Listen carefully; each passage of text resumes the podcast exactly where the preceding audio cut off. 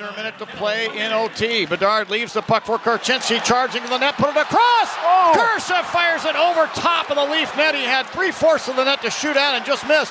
Here's Bedard with a shot. Save is made by Samsonov with the pads.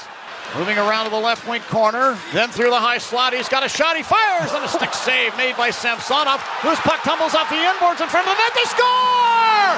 It's Kevin Korchinski right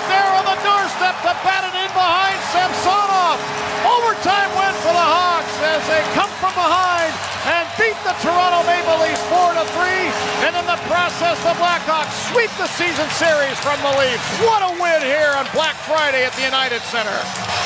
Korchinski gets his second of the season with that goal.